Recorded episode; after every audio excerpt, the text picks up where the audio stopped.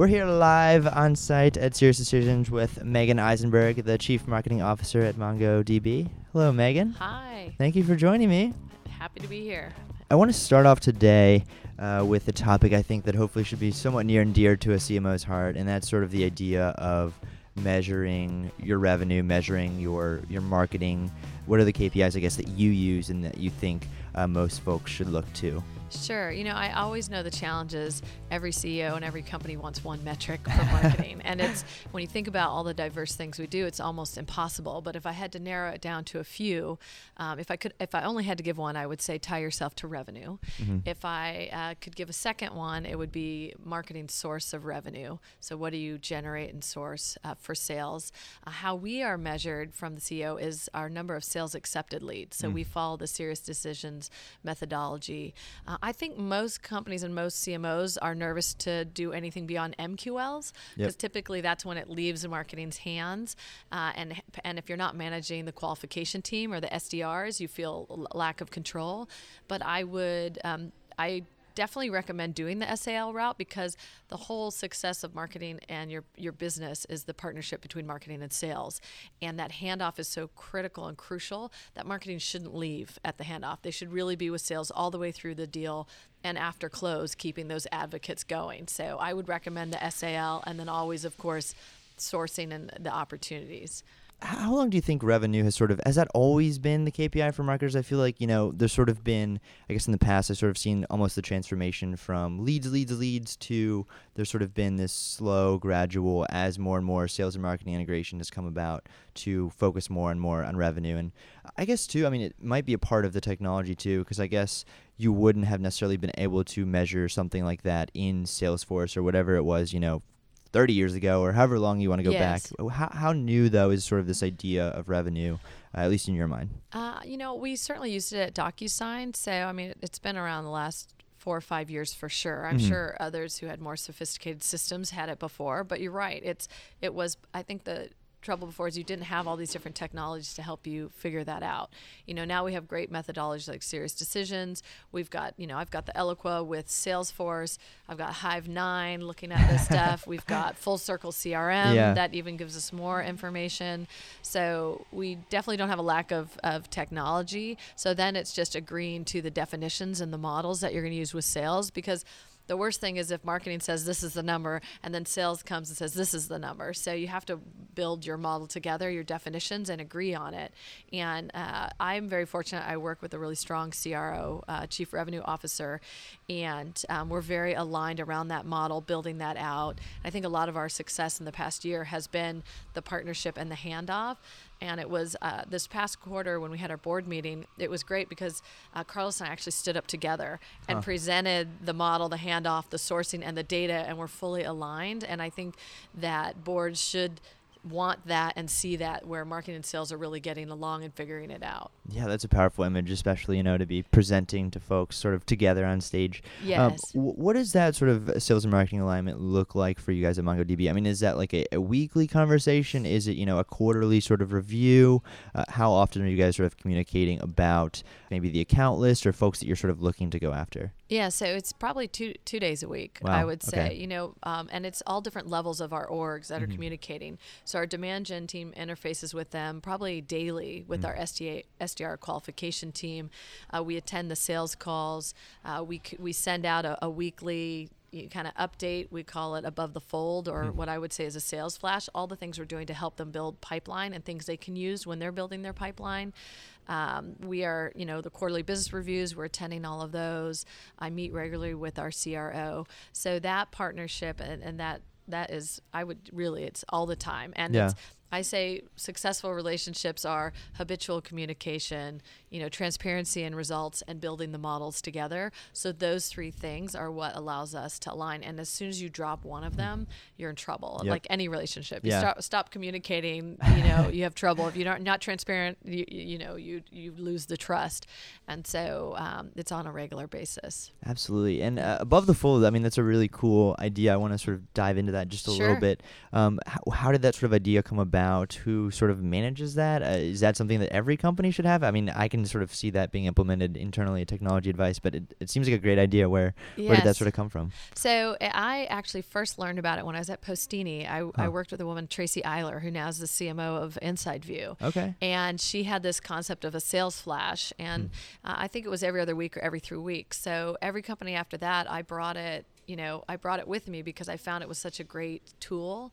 Uh, and so we used it at ArcSight, at DocuSign. And when I actually came to MongoDB, they had something called Above the Fold. So mm. hence we changed it. Yep. And that, you know, before that was run either by corporate marketing or by a demand gen. Mm-hmm. And here it was run by um, our product marketing team. But it wasn't as regular. You know, maybe it was once a month or something. And mm-hmm. so we made it very regular. We made it every Friday and um, partner very closely with all the teams in marketing. It's part of our integration in that we get the content and, and concepts and messaging from product marketing. We get, you know, the events from field. We get the metrics from system and ops. We get social and digital from that team. Hmm. And so we have one person in demand gen that aggregates all of that. Um, and we have a content count, you know, content yeah, yeah. folder. And then every Friday it goes for approval Thursdays, of hmm. course. And then every Friday it goes out. Goes out Friday. And okay. then they use the sales team uses that to build their um, pipeline uh, list and target accounts that they're going to go after. And we, uh, Carlos has this concept of PG Tuesday, which huh. is a, the the most amazing thing I've seen. Every Tuesday, all everyone in sales is building pipeline and huh. following this methodology and and having these lists is very effective. It's more it's the most effective thing I've seen at any company. PG Tuesday. Yes. Huh. So so interesting. Yes. Yeah. It's pretty cool. That's really cool. So I think uh, this transitions perfectly into sort of you know where we're going as an industry. I think it sounds like you guys sort of have this amazing sort of structure built out uh, from not only a marketing perspective, a sales perspective, and a yes. you know overall revenue perspective. But what Meagen are you sort of looking to to change? I guess over the next few years as technology advances and as you know methodologies like SiriusDecisions, you know are built out and further uh, enhanced what in b2b demand gen are you sort of looking to and excited for uh, over the next couple years yeah, I would say, you know, we've done a lot of work putting the foundation in, putting the technology in, doing a lot of work on our web properties, doing a lot of work on the marketing and sales partnership. So I, I think moving forward, things we're working on is internationalization. Mm-hmm. So we're a worldwide company. Yeah. Uh, and that, that really personalizing that customer experience. So focusing a lot about how you come in, who you are. We have different people on buying committees. We sell to enterprise, but we also sell to enter, um, SMB, and we have an e-commerce product. Wow. So very different go-to-markets, and everyone wants a very. It's a very different experience for yeah. each of those. When you don't use a sales team, when you have a sales team on the phone, and then you've got um, in the field, and so just a lot of work figuring out those experiences, uh, f- figuring out the path when you come in. If you come in on one of our kind of low-end products, or even if you come in on open source hmm. and not even the e-commerce product, and then as your company grows, you grow with our solutions. What's that natural messaging and transition look like? So a lot of work going into that and uh, continue to grow uh, adoption so many different buckets you guys must have your hands in. That that's how do you sort of manage those? I mean is there a place that you go to like look for industry advice or like i guess SiriusDecisions uh, yes but yeah SiriusDecisions is a big one. You know we look we try to look to leaders in in the different like who's a leader in mm-hmm. e-commerce who's a leader in open source who's a leader in um, you know and learn from their experiences. And then um, you know, we do attend a lot of these conferences, and I think the the bigger thing is just t- networking. I try and have all my hmm. leaders mm. and and even team members meet others that have their same role at a different company mm. and exchange ideas. What's working, what's not, what technology are you seeing that's out there? So I think that having your own network, I have a, a network of CMOs and VPs of marketing mm. that I'm talking to all the time, trying to see what they're doing, what they see, and coming here just talking to the vendors yeah. and learning about the new technology that's coming out. I mean, there's some crazy stuff out there. Just the predict predictive side of things, you know, getting better and better about honing in on who you should be talking to. And also, it's nice because you don't want to get all the spam. If it's not relevant for me, I'd like you to get smarter yeah. about marketing so I don't get your stuff and I only get the stuff that's, you know, based on my intent and what I'm doing, I want to buy. Absolutely. And I think that's, you know, another perfect segue here into the idea of intelligent growth. That's sort of the theme of SiriusDecisions, I guess the theme of the conference. Uh, how does that sort of notion of growing intelligently frame how you guys sort of look at demand generation and marketing overall? Yeah, well, certainly we're trying to get smarter about when you come in, what what we're going to sell to you and who you should be talking to or if if we shouldn't be talking to you. And so part of intelligent growth is one understanding who's coming in getting the right append information um, learning as much about you as we can to you know better message to you. And, and we've found even with our nurture we have 23 nurture programs that we put together in the last year. Wow. um, and it's it's based on your title and your role. It's based on your industry. It's based on your revenue size and then some of the things you've done on our web properties to understand intent and some outside you know information being appended. And we have definitely seen an increase in um, the, our pipeline based on us getting you warmed up before you even talk to sales and having the right information. And we've seen a decrease in our sales cycle. So it's you know it's an impressive it's a Yeah, great way it's a win-win. Yeah. yes yeah. And you know people are always nervous about nurture programs if they hand a lead off to sales. Well aren't isn't sales going to be emailing them at the same time they look so dramatically different. That being educated by a company that's not you know in your face but teaching me about you know analyst reports like gartner and forrester or, or case studies how other people are using it is very different than someone reaching out saying hey i'd like to meet with you. And it's a you know more of an aggressive email Yep. trying to schedule time and it doesn't look pro- you know it's as a professional as an email can be that's not done by marketing um, with all these nice graphics. So i find they're very different and they serve very different things. And as a buyer myself I love to get the content from companies, and I know it's very different than someone reaching out to pitch to me. Yeah, that's fantastic. Yeah. And um, but uh, I'm curious too. uh, You mentioned earlier you guys use, I think you said Oracle, right, and Salesforce, the leaders in the space, if you will.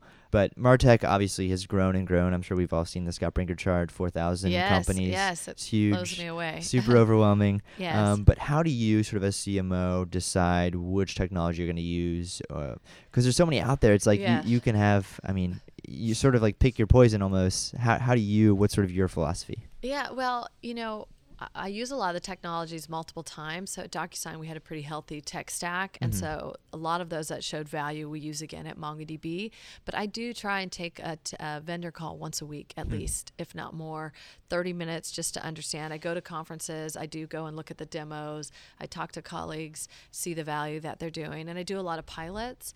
And so, I mean, we've got several. And and we you know i look across the funnel where we need you know hey we need to do better website optimization. We need better personalization. Okay we're working with Demandbase. We're working with captora we're working with optimizely and visible and mm-hmm. you know a bunch of things on our web properties.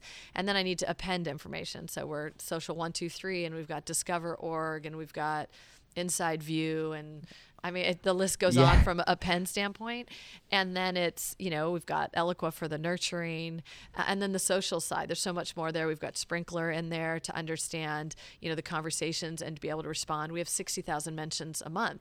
So we've got to be able, we Yeah. do our best to respond, but without some sort of tool to help us hone in on the ones that need immediate response, it's unwieldy.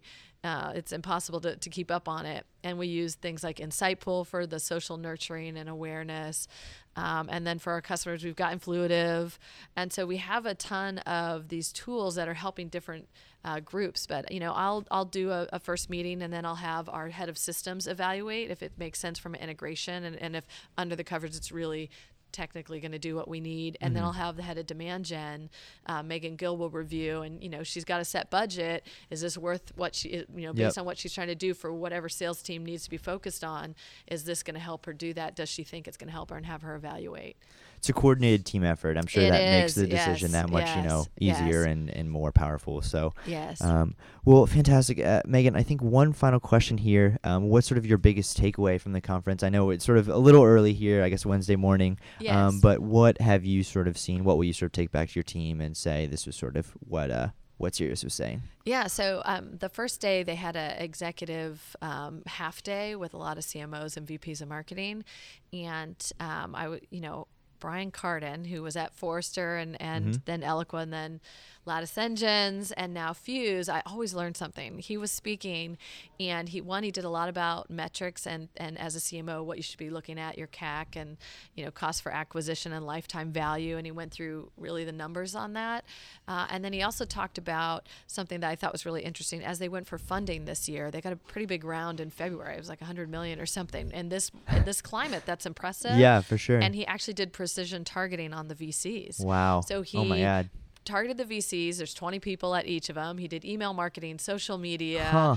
uh, ads, you name it. And so when they came in, they already knew the business, and they already, um, you know, they even had an impression that the business was much larger than it actually was. And so how how he was very successful at doing that. So that's definitely was a takeaway that when you go in, of course you need to market these people and educate them and get them through their buying cycle with you to invest in your company. So I love that, and I sent a bunch of. Um, um, emails out one to the our CFO uh, and then one of the other talks um, was from a head of sales and I'm, I'm blanking on his name but I think it was Tom Schultz.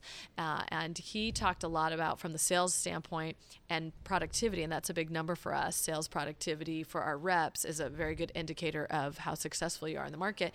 And he had was using a SiriusDecisions model with Uh-huh. a quadrant really looking at the four areas of time that your reps are spending and a lot and you know when they're not selling that in some ways is a waste of time so what can you do to minimize the overhead for them and how do you measure that and keep on top of that and so he had some really cool models um, that i took pictures of the slides and sent it on to um, my cro Perfect answer for this marketing podcast. You got the marketing side and the sales side. That's so. Those are both so great. And uh, the marketing one is so interesting. It's like how where else can we use marketing that we haven't been before? It's sort of like Yes. My like brain is going crazy. you know Internal the comms, possibilities. Yeah, exactly. There's- onboarding we there's use so it many. now for onboarding Yeah. of employees uh, we're nurturing them to automate some of that yeah, Yeah. it's pretty cool So so cool. Awesome. Well, uh, Meagen, how can our listeners find out more about you and about MongoDB? Ah, well, MongoDB is at mongodb.com. We've got a great Twitter um, handle to follow. I'm at M. Eisenberg, so you can always follow me on Twitter. And of course, I'm on LinkedIn and all the other social channels. Fantastic. Well, uh, thank you so much for joining me today. I really appreciate it. I'm happy to it. And with that, I hope you've enjoyed this episode. To find out more about B2B Nation's Marketing Edition, check us out on SoundCloud, iTunes, or Twitter. Let us know your thoughts on this format and if you'd like to hear more episodes like it. Thanks for listening.